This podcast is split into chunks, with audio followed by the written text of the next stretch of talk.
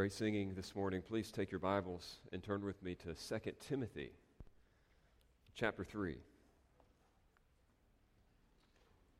We begin our new series, Foundations of Faith, with this most important text, 2 Timothy chapter 3.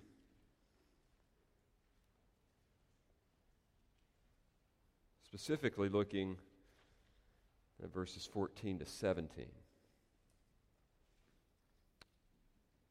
For context, I want to begin at verse 10. 2 Timothy chapter 3, reading verses 10 through 17.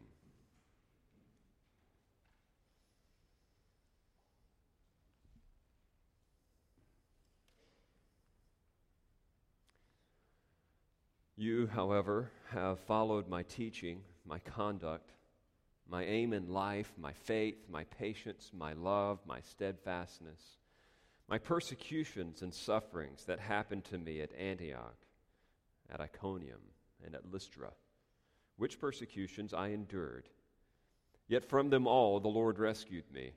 Indeed, all who desire to live a godly life in Christ Jesus will be persecuted, while evil people and impostors will go on from bad to worse, deceiving and being deceived.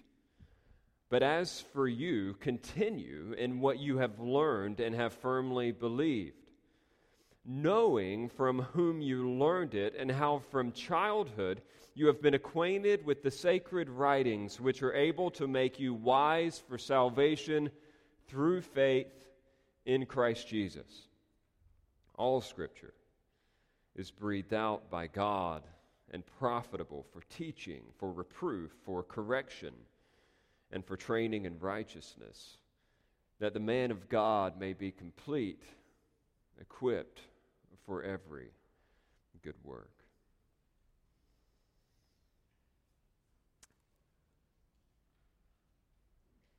I was captivated this week when I began um, a new book that was commended to me. Uh, the title was called, or is called, the, the Rise and Triumph of the Modern Self by Carl Trueman. And the pastor who commended the book to me is older, wiser, experienced, and said, This is the most important book I've read in the last 10 years other than the Bible. I was like, Wow, that's a pretty high word of praise. And when I read the opening line to the book, I realized that I don't know about the book, but at least in light of the topic, he may be right. The author describes his, his need uh, to uh, address this issue of the modern self. Now, on the basis of a, a phrase that he heard spoken with what he called uh, coherence and conviction. And here was the phrase I am a woman trapped in a man's body. I am a woman trapped in a man's body. He goes on to develop in the introduction that 20 years ago, that statement wouldn't have made sense. Like, nobody would have actually thought that someone was speaking coherent language. But in our own culture, the majority of people, at least in the United States, could look at a statement like that and in some way understand it and try to agree with it. If that seems ultra radical to you, friends, reality check, it's where we live right now. I'm not normally a current events kind of preacher. I don't, I don't prepare my sermons looking at the headlines. But I couldn't help but notice this week that the Equality Act uh, passed uh, in the House and is being uh, transferred over to the Senate for deliberation.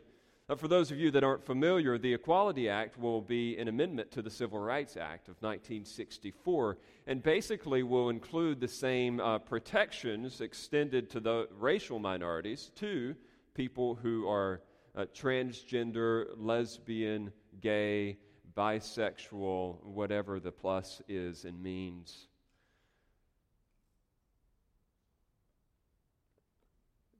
Don't worry, the point of the message isn't to write your legislators, although that would probably be wise. The point that I'm trying to make is we now have in the mainstream a formalized, strategic attack upon some of the most foundational aspects of all of Scripture. You say, Justin, what do you mean? Foundations, this is a, a social and contemporary issue. No, it's foundations. See, our, our Bibles tell us that God created the world and He actually created us male and female, and He created us for a certain purpose, and that sin ruined that purpose, and that Christ actually rescues us from the aberrant purposes of sin and restores all things through Him. His Word speaks authoritatively to things like gender and sexuality, uh, just basic morals of what is right and what is wrong. And now it is actually coming down through legislation that the things that this book teaches are no longer right and wrong. This may have been one nation under God, but it is quickly no longer becoming one. The point is that this will introduce for us all kinds of attack, all kinds of hostility. It isn't just going to be something that you see on your social media profile. This is going to be the kind of thing that, if legislation like this passes, um, pastors like myself will probably end up in prison sooner rather than later. And you may too. I mean, I'm not just talking about disagreement. Disagreement's always been there. What we are facing in these days are direct attacks on the foundations of our faith. And we need to be ready. Hence, why we would even conduct a series like this.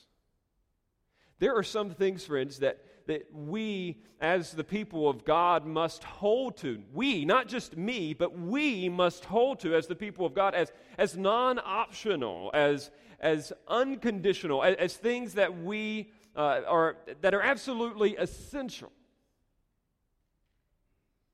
Especially as the temperature gets turned up on those who would say, Yes, I follow God, and I believe that He is the moral author of the universe. He determines what's right and what's wrong. And if, and if this sounds like alarmingly new to you, like, oh, I didn't realize it was that bad, I was blown away to discover this week that the Apostle Paul thought that the same thing was already happening back in his day, 2,000 years ago. If you read 2 Timothy chapter 3 carefully, you're going to notice that he says in the first basically nine verses, in the last days, things will get worse and worse. And he's going to describe all kinds of just sins that are going to become normalized. I would encourage you to read this on your own time. But he's saying not only will this sin become normalized in the culture, but it will especially take the lead, or excuse me, be led by uh, teachers, uh, self prescribed uh, professors, uh, knowledgeable people who will reinforce this in the most radical of ways. So it isn't just the population in general, but there will be a group of people at the lead. Now, normally I've read this with the understanding that these people are false teachers. And the way that I typically put it together is I think of a false teacher as somebody who is loosely associated with Christianity, somebody who would stand behind a pulpit on a Sunday. I, I've narrowed my definition of false teacher to that. But I'm now understanding, especially in light of the cultural milieu in which we find ourselves, that the teachers of our day normally don't stand in pulpits. There are plenty of false ones in positions just like this, but the teachers of this day you could find normally in universities and in colleges spread all across the United States of America. The teachers of this day that are prescribing this kind of doctrine are pretty popular on talk shows and radio and TV and they write blogs and they sell lots and lots of books. False teacher, friend, is not confined to churches. The kind of behavior that you see here in 2 Timothy chapter 3 is something that covers a multitude. Anybody who is speaking authoritatively to a group of people, prescribing certain kinds of actions that are contrary to God's word. And so now I understand myself better than ever to be in 2 Timothy chapter 3. And this is what Paul says. In light of that, he speaks to his young protege, Timothy, the guy who is supposed to hold the line, if you will, because Paul is about to die. And he's saying, Look, I've been fighting this. Now it's going to be your turn to fight it. And what you should like about Timothy, at least many of you, is he's not the most outgoing guy. He's, he's a little introverted, he's a little shy.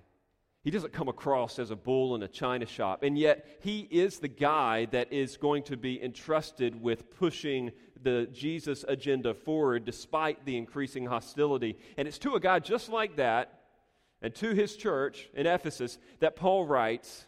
And, listen to what he says. He says, basically, you've noted, Timothy, look in verses 10 to 11, like I've been consistent and faithful, and I've been steadfast in the truth by implication. And he says, You've also seen that I've had to pay the price for it. I've been persecuted for it. He says, I was persecuted in Lystra. You saw that at Iconium, at Antioch. And basically, he's establishing a general principle that, hey, you know what? I, as one who holds to the, the truth standard revealed by God, experiences persecution. But notice how in verse 12 he generalizes this. He, he goes from the specific to the general. He references his own life. He's a godly guy. He's experienced persecution for holding to the truth. And what does he say in verse 12? Indeed, all all who desire to live a godly life in Christ Jesus will be persecuted, while evil people and impostors go from bad to worse. He says good. Look, this is the way that it's going to work. He's been saying this through the record of history for now almost 2,000 years.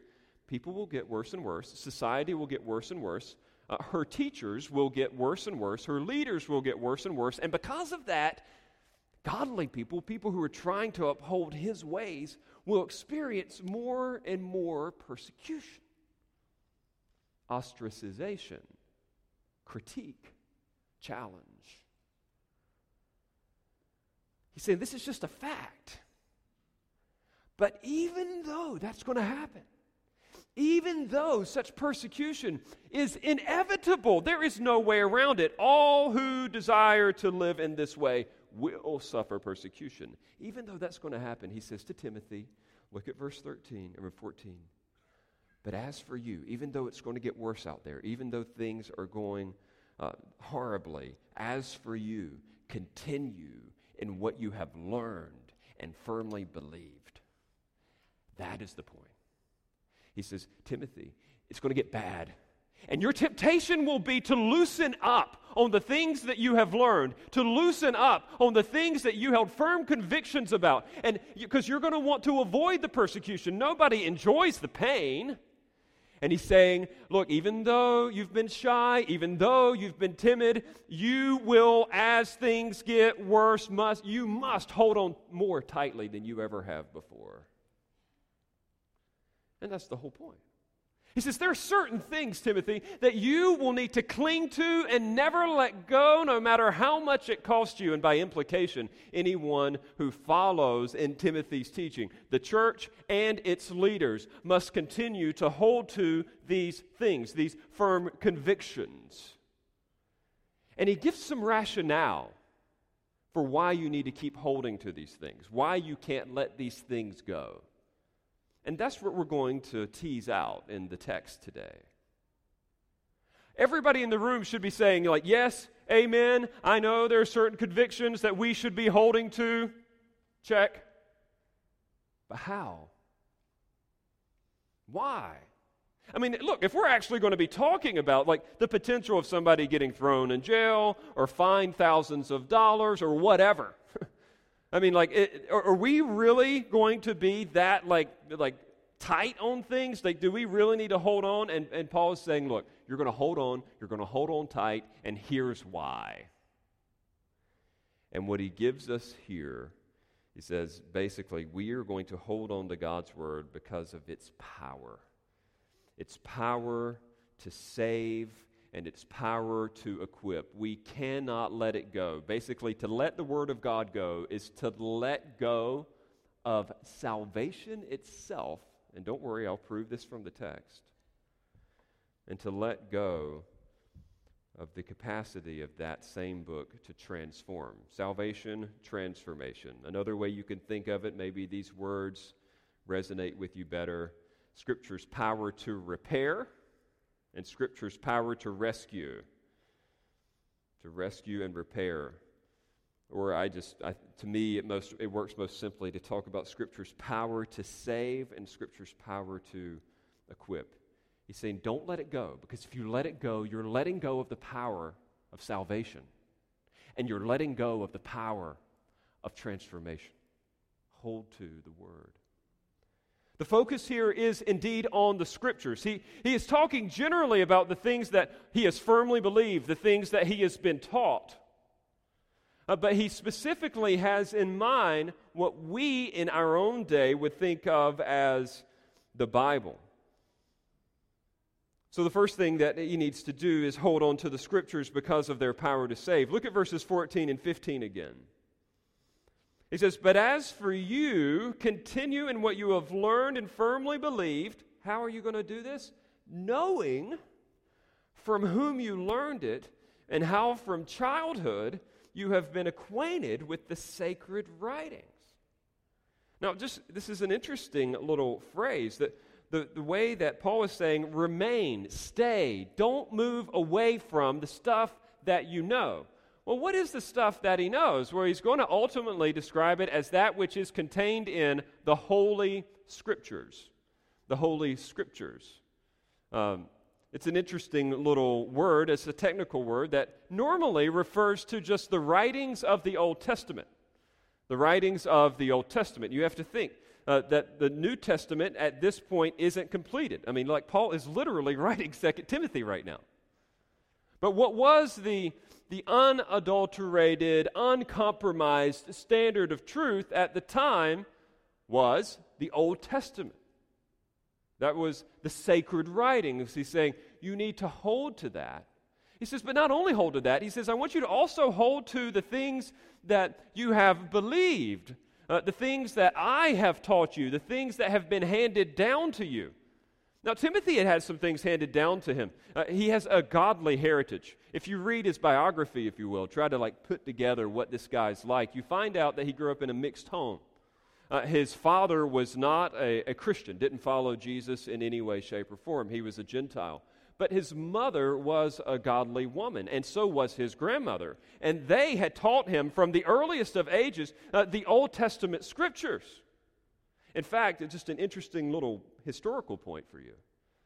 Most Jewish families began formally teaching their children the scriptures at five years old. the word their childhood we normally think of as like, oh, it must be somewhere between 9 and 12 years old. The Greek word is the word that we would normally translate infancy. It's even used in the book of Luke to describe a fetus.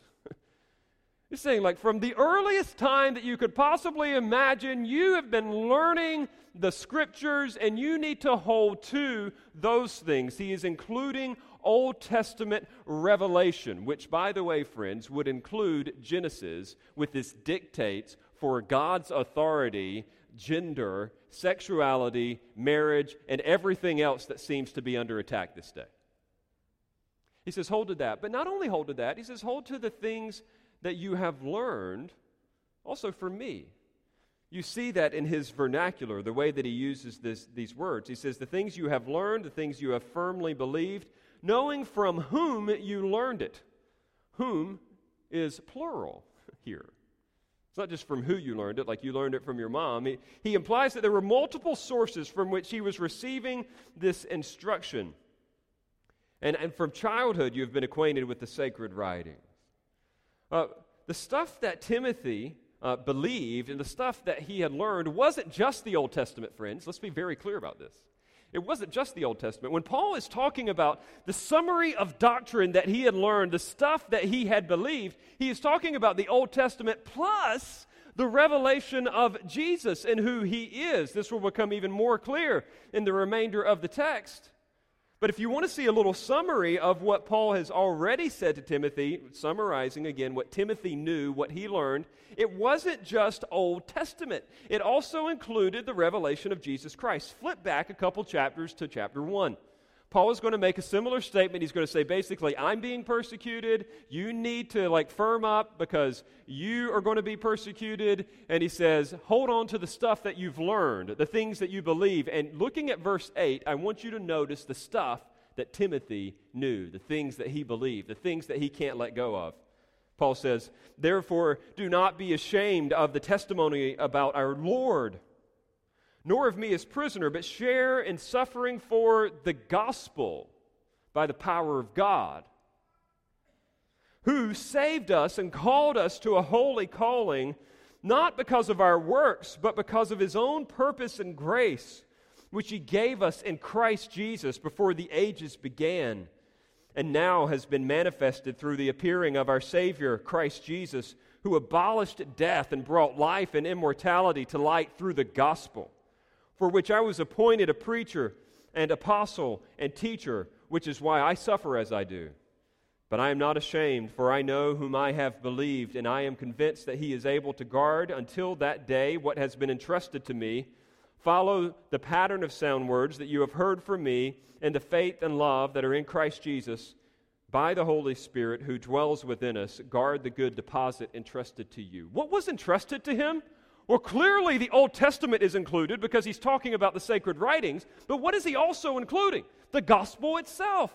The revelation that Jesus Christ has entered into humanity as God's Son to live a righteous life for those who have failed to do so, and to also redeem us from the curse of the law, its penalty that had been imposed upon all rebels. Jesus fixed that. He paid for that. He suffered. And he's saying, You know this. And he not only includes the death of Jesus, but he includes the resurrection of Jesus. He says, And he rose again. And because of that, we can have immortality. We will eternally live. He says, This is the stuff that you can't let go of. So he is at least including the Old Testament. And on top of that, he is including the Gospels. And we'll see more later about why he would include even more. But the point is, hold on. Hold on to this. This has been credible. You've seen uh, people pass this down to you. You've been able to watch them. This has been a credible message. And the main reason why you don't want to let this go, Timothy, the main reason why you are going to have to still hang on no matter what is because these holy scriptures, this sacred truth, is able to make you wise unto salvation. Salvation is at stake. This, this is huge. He's saying, look, God has revealed some very special stuff. We talk about like being wise. We normally think of somebody who's like really, really smart. Normally, the, the Hebrew conception of wisdom is that of skill. it's not normally facts, intellect. It's normally skilled living. Uh, in this case, when he's talking about wisdom, he's talking about the skill of salvation. Like, if that was a skill, if that was a human skill, he's saying that uh, the scriptures teach you how that happens. The scriptures teach you how you could be wise to the point of being able to actually receive salvation from God. And he's going to clarify, by the way, lest you think it's a human endeavor salvation through faith in Christ Jesus. But the point is that it's been revealed. Uh, friends, I, I, I want to, when we talk about truth, and I, again, I can't go too deep down this rabbit trail today, but I will just say when we talk about truth, in our current culture and climate, most people think that when we talk about truth, we're only talking about that which can be observed with our eyes, ears, noses, mouth, and touch. They're thinking of empirical truth. This is what the Bible calls, well, not the Bible, but theologians have summarized in the Bible as general revelation. If you were in the theology class this morning, you would have heard that. God has revealed himself in some very general ways. He created the world, and it kind of makes sense to us that, oh, well, somebody must have put this here. My uh, son, just the other day, I thought this was fantastic. Uh, third grade, and he said that uh, somebody was teaching about the Big Bang Theory, and he said that the first thing that came to his mind was, well, where did all those gases come from? Which I thought, oh, great.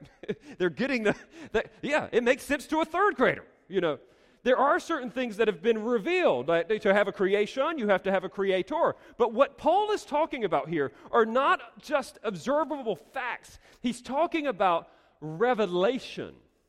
Now, you hear the word revelation, and some people get chills because they're thinking about like some kind of weird, ominous kind of thing, something very special. Well, revelation is indeed very special, but let me just tell you what it means it means to make something known that otherwise could not be known to make something known that otherwise could not be known. I can look around at creation and learn a lot of stuff. There's a lot of knowledge that's available to me. But there are certain things that only God Himself could have shown me or revealed to me. Uh, just concrete example. Uh, by, by looking at me right now, there is no way for you to have known already that there is a pen in my pocket. But if I pull back my jacket, I have revealed this fact to you. There are certain things that you and I never would have known by looking until God revealed them to us. And it is exactly what Paul is saying to Timothy here the way of salvation, you never would have known. You could look at the stars and you could like observe and dig around in the dirt and you could look in the annals of history and you would never really know how you could be saved from your sin and reconciled with God unless He showed it to you. And He's saying, listen,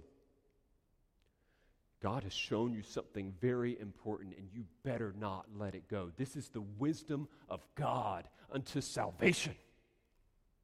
You do not let go of the sacred scriptures and the gospel. You do not compromise on this because literally salvation is at stake. God has preserved the instruction on how you and I can be saved from our sin, and we cannot let it go. He says, hold on.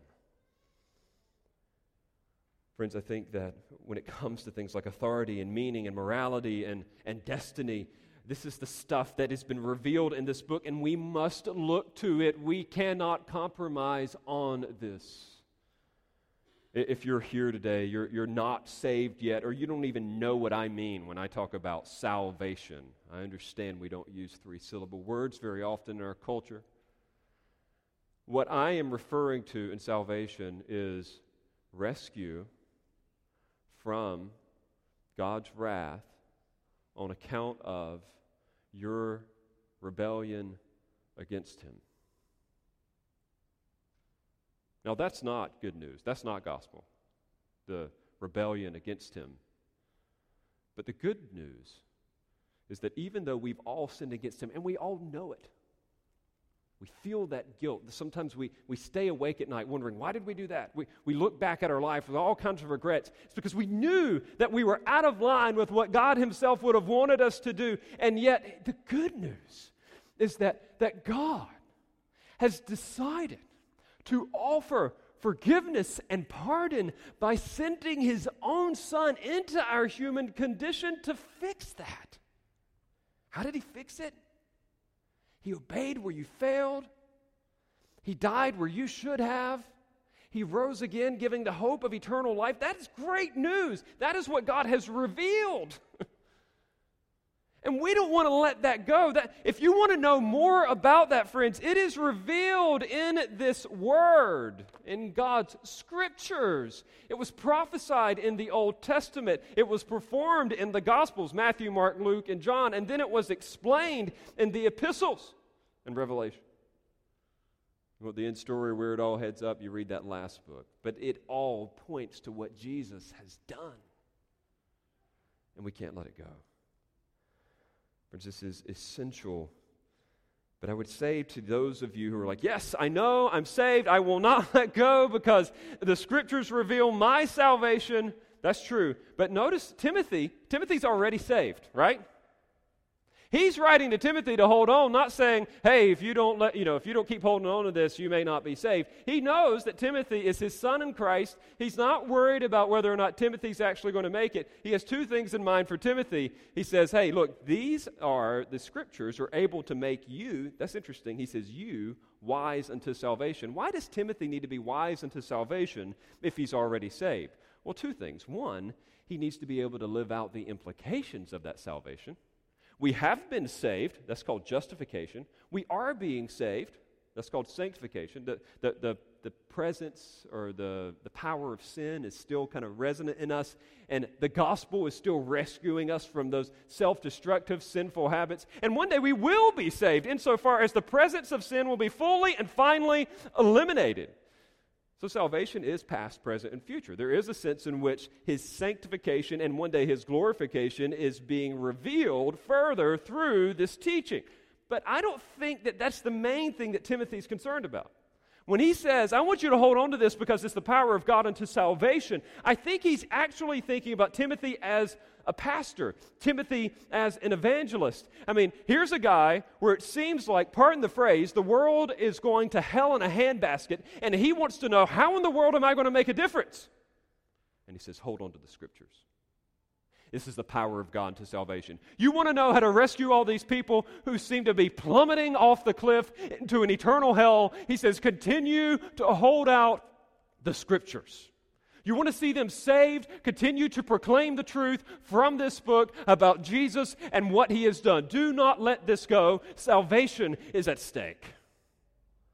And so I would say to you as a church family, this may not be your vocation to stand up before a group of people and proclaim the word on a regular basis, but we all know that it is our responsibility to be telling others within our sphere of influence the truth about how to be saved.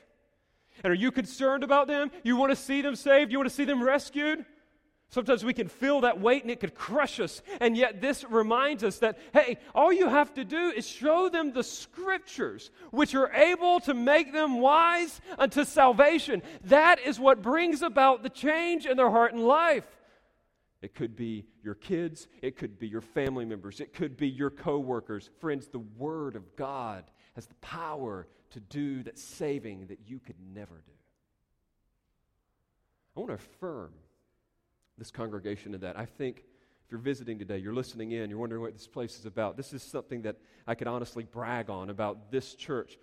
This church believes that the Bible is what does the saving. We just had a members' meeting this past Sunday night, and we spent time uh, praying in just little groups of two to three for our ministry of the gospel to others there was this quiet roar of prayer as people were calling out names of those that they had been sharing the Word of God with to see them saved.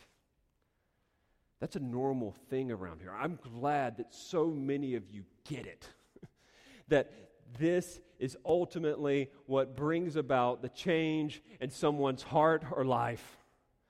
I just had this conversation uh, even with Pastor Phil the other day. Uh, there was somebody that I'm working with uh, to help this, this person understand the gospel. He admits that he's lost. And so I asked him, I said, should I use this resource or this resource? And the this resource was a book, like a, a, just a book that you'd find on the wall back there about the gospel. And the other resource was just the Gospel of Mark. I had done that with somebody else, and with great success. And so I was thinking, I'll just ask him. He does this a lot. I'm like, hey, what do you think? Should I use this book for this situation, or should I? I know this is going to sound crazy. Should I use the Bible? you can imagine the advice. That's great advice. Uh, you you want to you wanna have that kind of impact? You're concerned that you don't? Stop worrying about trying to close the deal, which I think what the last 60 years of personal evangelism has emphasized. Uh, why don't you just worry about presenting the scriptures? Say, hey, would you like to read the Bible with me? I'd love to have a chance to just like read the Gospel of Mark or the Gospel of John. You can read it on your own. We can get together and talk about it, or we can read it together, whatever. You just want to read the Bible. I mean, like, just read the Bible. Blew my mind a couple years ago. Saw a resource. I think we have it. Uh, what's it called, Phil? Is it How to Read the Bible with Others? It's some ridiculous title like that. And I'm thinking, I can't believe that some publisher somewhere had to tell us that it's a good idea to read the Bible with other people. And yet the thing has sold like hotcakes. I mean, like people are reading this like, oh wow, what a great idea. Clearly, we haven't been listening to 2 Timothy 3. Hold to the scriptures. This is the power of God to salvation.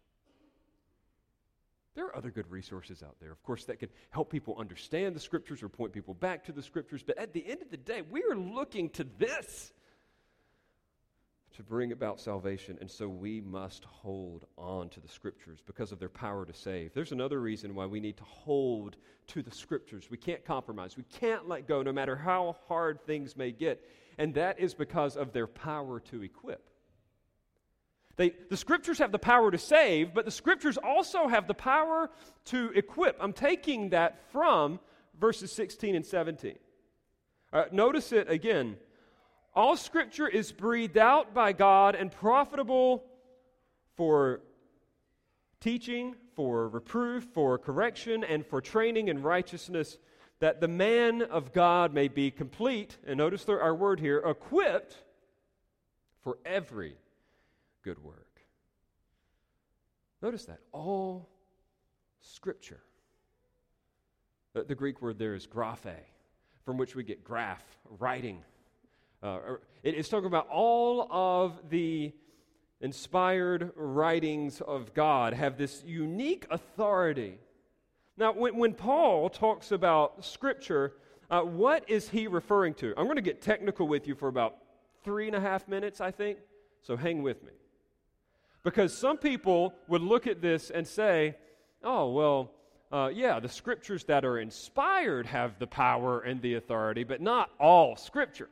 Paul actually means all scripture. That not only includes the Old Testament, as I referenced earlier, and the Gospels, as I referenced earlier, but I think when we understand that some other passages of Scripture, we're going to see, like, oh, he actually includes Acts, the epistles, and Revelation as well. My brief explanation of this would be as follows. First, turn with me back to 1 Timothy chapter 5 and look at verse 18. It says, notice this, for the scripture says. All right, we're letting the author here define his terms. So he's talking about whatever he's about to say, he's going to quote the scripture, which is the same word, graphe, that we saw in 2 Timothy chapter 3. Scripture says what? Here, Paul is talking about the reason why uh, pastors have a right to collect a salary, and he says, You shall not muzzle an ox when it treads out the grain. And notice the next series of quotations the laborer deserves his wages. Now, Paul talks about the scripture, and yet he goes to two different passages. You want to know what's interesting about that? If you look at those little, if you have one of those Bibles that have all those little letters and stuff in it, they're actually useful. So if there's a there's a letter by the one that says, "You shall not uh, you shall not muzzle an ox," in mine that's a B. Well, you know what that does? It shows me that Paul is quoting there from Deuteronomy 21:17. Well, there's no big surprise that Paul is calling Scripture of Deuteronomy because it's Old Testament, God's Word. It, he calls the Old Testament scripture. But notice the next one. Uh, for me, it's a little C, and it's in the center column. And it says, The laborer deserves his wages. Well, what's the C? Matthew 10 10, Luke 10 7. That's the New Testament. That's the Gospels. Paul here is quoting the Gospels, and he's calling it Scripture. No Jew in their right mind in the first century would have casually thrown around the word Scripture. And yet Paul says Old Testament and New Testament, Scripture. Another example of this that you could look at is uh, 2 Peter chapter 3 verse 16. 2 Peter 3:16. If you want to flip over there you can. I'll do it for us and just read uh, this passage. Peter speaking here of Paul. He's speaking of Paul's writings and he says this as he does in all his letters when he speaks of them in these matters. There are some things in them that are hard to understand.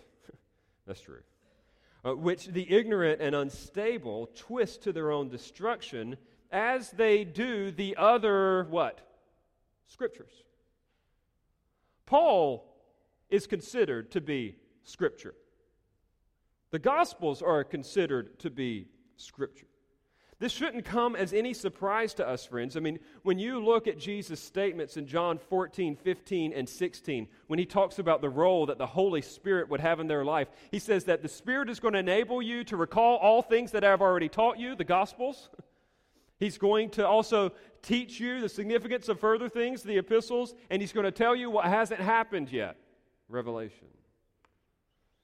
If you want to look at those passages, you could go to John 14, 26. John 15, verses 26 to 27, and John 16, 13. My point is that Scripture, we, we, are talking about what would eventually be understood as the entire Bible. If you're saying, well, how did we get to this? Where did it get to this point? Well, you should have been in the seminar. No, just kidding. Uh, that is a long discussion, friends, and I don't mind having it with you. I'm just going to ask you to do some work first. So you could get a book like B.B. Warfield uh, on the inspiration of Scripture, and then you can figure that out and then come with me with any questions. I'd be happy to help. But we are talking about God's Word. All Scripture is inspired. It's inspired. Um, that is not the best word, frankly. I hate to say that. I remember I was teaching a guy personally. He, he wanted to be mentored by me. That was the word that he used, mentored. I always thought of discipled. He, he wanted a mentor. And, and we're working through uh, the basics of the faith, and I'm trying to explain to him that I believe that the scriptures are inspired. And he was a musician. I mean, just think Los Angeles musician. He was literally living out of his car, trying to get a job in film production. Um, and I saw him at Chick fil A all the time. So that's where the relationship like first came together.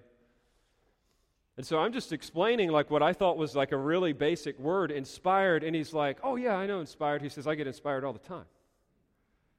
I like, "What do you mean you get inspired?" You know, like I'm about to like debate him on this point. He's like, "Yeah, inspired is when you get a good idea." He says, "So what you're saying here is that the, the scripture author's got some good ideas." Like, it is not what I'm saying. That is not what I'm saying. The, the Greek word is theopneustos, theos, God, pneuma, breath, wind, spirit. Uh, inspired is probably not the best word because uh, it, it's a Latin word that actually means to breathe in. Uh, what would be better if you, we wanted to use the Latin, we would say expira, breathed out. It is breathed out. It, it, this isn't something that the guys got some great ideas in their minds and then they worked them out. God was breathing out his word through them. Some people would try to point to this and say, oh, well, this must mean that um, God was just speaking and they were like little um, mechanical dictators. You know, they were just writing down everything. No. God, God is the ultimate author, they are the intermediate author. He spoke, and what they wrote aligned with what he wanted to communicate. There was still human authorship. The best quick example that I could give you of that of, is someone playing the same song with different instruments. I could play Jesus Loves Me with a trumpet. Well, I can't, but some people could play Jesus Loves Me with a trumpet and with a piano. And the trumpet's going to have its own sound, and the piano is going to have its own sound, but it's still the same melody, it's still the same line, it's still the same notes. And so, also, sometimes we see God communicating His one message through different authors, different instruments, and yet it is all coming together as that which He said, that which He wanted played. And so the scriptures are inspired, they are breathed out by God. What we have here in these 66 books is actually God's revelation, what He was speaking, what He wanted us to know. And because of that, because it's actually God's word and not just man's word, because it's coming from the transcendent realm of heaven and not just the horizontal realm of men, it is authoritative. It does something. The Bible says, I mean, the text says here that it actually is profitable. It is useful for some stuff. And what is it? It says it is useful for teaching and for correction. That's the first one teaching and correction. These are the areas, friends, of doctrine. These are the areas of truth. These are the areas of thought. Teaching is what is right.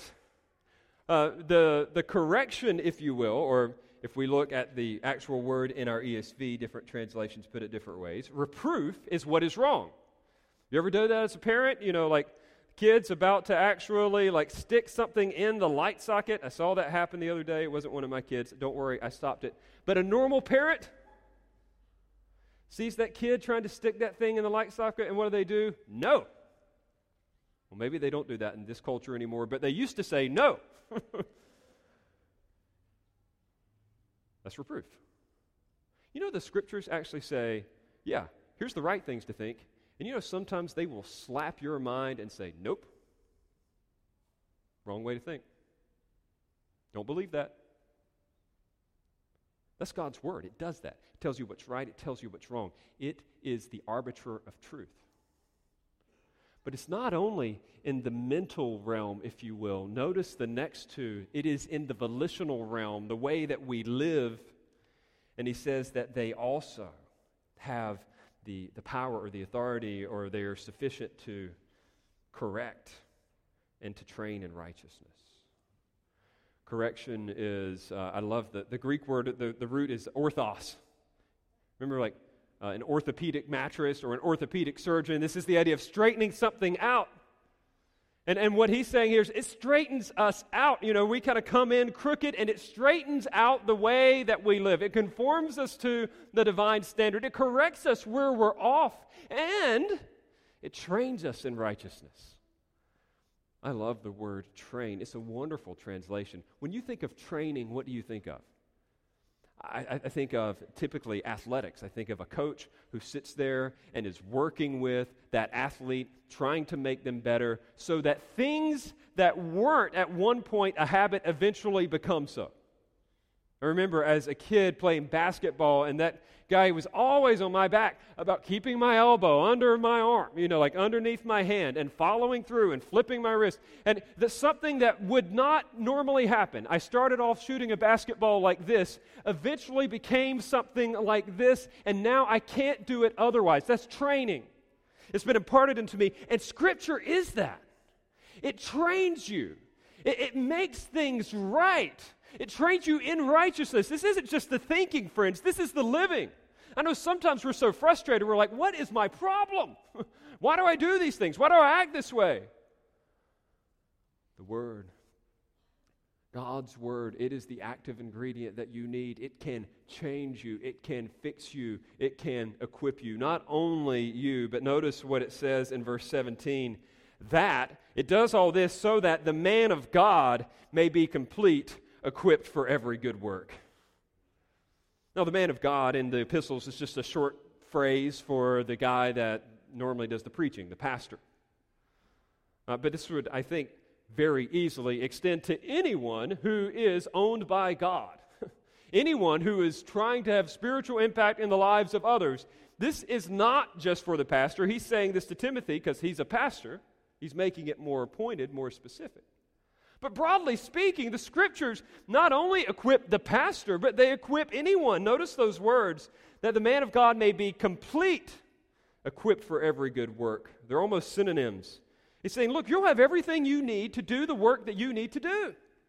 You want to have impact in the lives of other people. You know this world is a mess and it needs cleaning up. You know that it is crooked and it needs to be made straight. Do you know particular individuals who seem way off in the way that they think or in the way that they live? Scripture is what can bring about the change. That is what can accomplish the equipping. And so he says, do not let it go. Don't let it go. Because if you let it go, you no longer have the divine means of seeing people equipped. To give up the scriptures is to give up the divine equipping from God. Friends, going to ask you a question. If, if Scripture is in the business of changing things, making them better, outfitting people for good works, can I encourage you just to, to write down this question, answer it in your own heart, answer it in a small group, or talk to some other person about it over lunch. Here's the question When was the last time the scriptures changed you? When was the last time the scriptures changed you? It could be belief or it could be behavior. I did this exercise myself. It was just it's a fun thing to do. Ended up writing 16 or 17 different things in less six or seven months. I'm telling you, friends, it does indeed have that kind of impact. And if not, I would ask you have you already let it go? Are you still holding on? Because the text says it's going to change you, it's going to equip you. This not only has individual application, but I think it's good for us to remember what this means for our church. It would be tempting in these days to think that the way that a church really grows, the way that a church is really protected, is through programs and activities and buildings or whatever. Uh, an advertising campaign, uh, the social media strategy. Let's, let's just be reminded I'm not thinking, nobody, nobody's coming to me asking for more of that stuff. I'm just wanting to affirm something for a moment, just to say that here we still believe that Scripture gets the job done. That's why I've been preaching for 55 minutes. it's an explanation of the Word. Have you noticed a pattern, by the way, in these services? Just kind of a FYI. These services are infused with Scripture. We sing Scripture here, we pray Scripture here, we read Scripture here, we hear Scripture here, and then a few times a month we picture Scripture through the ordinances. This is a word centered church. We're counting on this. And by the way, we not only count on it in the public gathering, but from the public gathering to the private meeting and everything in between. The small groups here, they aren't merely coffee and donuts, although I hope that stuff gets served from time to time. They're centered around Scripture. They're centered around the conversation from the Sunday sermon. You know what happens in other activities here, like what happened beforehand? It isn't just fellowships, it is actually teaching on the Word of God. We're teaching people right now in our classes how to use the Word to, to counsel one another and care for one another spiritually. We're using right now the Word to teach people how to put their Bibles together in a class called theology. Uh, that, that is what this church is about, and so be it. That is exactly what I think, in part, that Paul is encouraging us to do. Just keep holding on to the Scriptures to bring about the change that you think needs to take place. Don't let it go.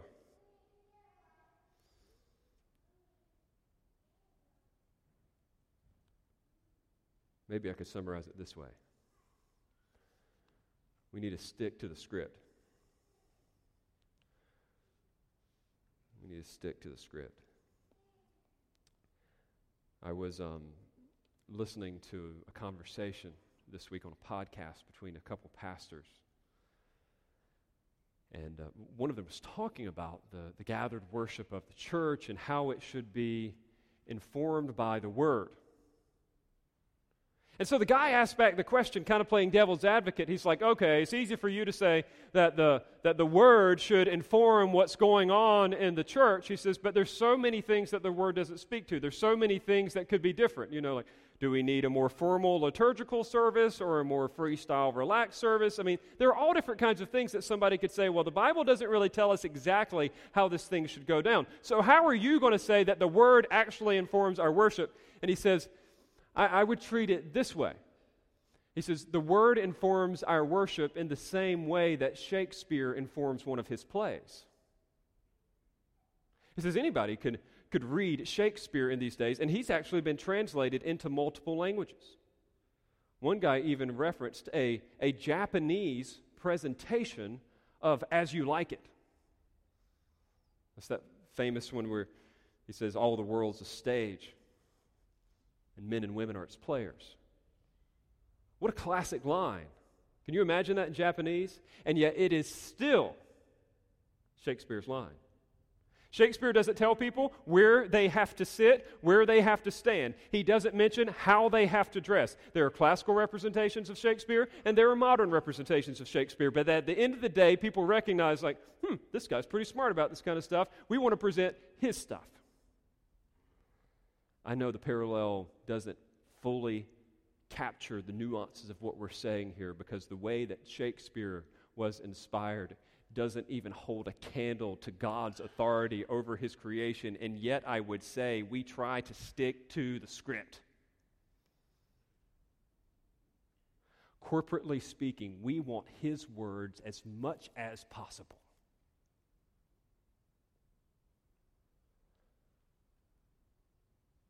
And privately, interpersonally, we want to stick to His lines as well. It may be easier for us in, in a world that is just doing free form, spontaneous, whatever they want.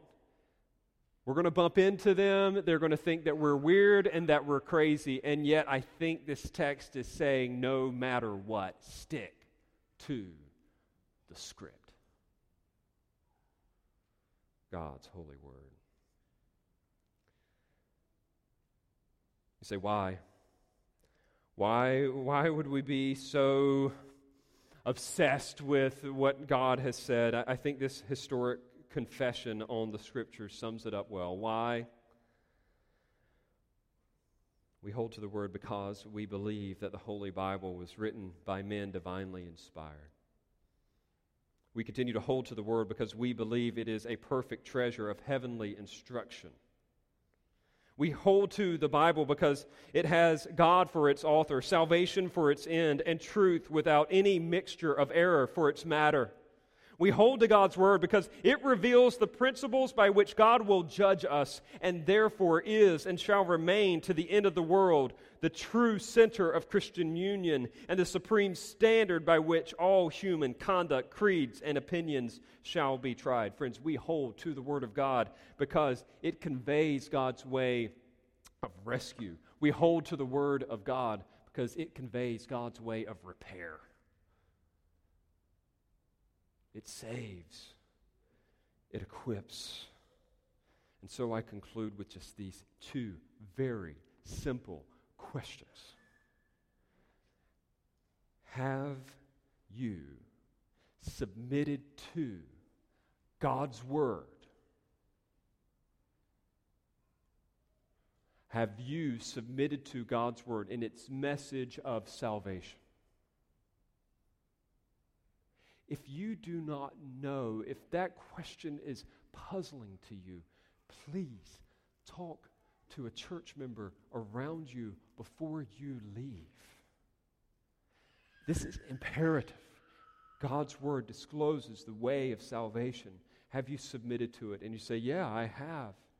Well, are you then, second, submitting to it to be equipped?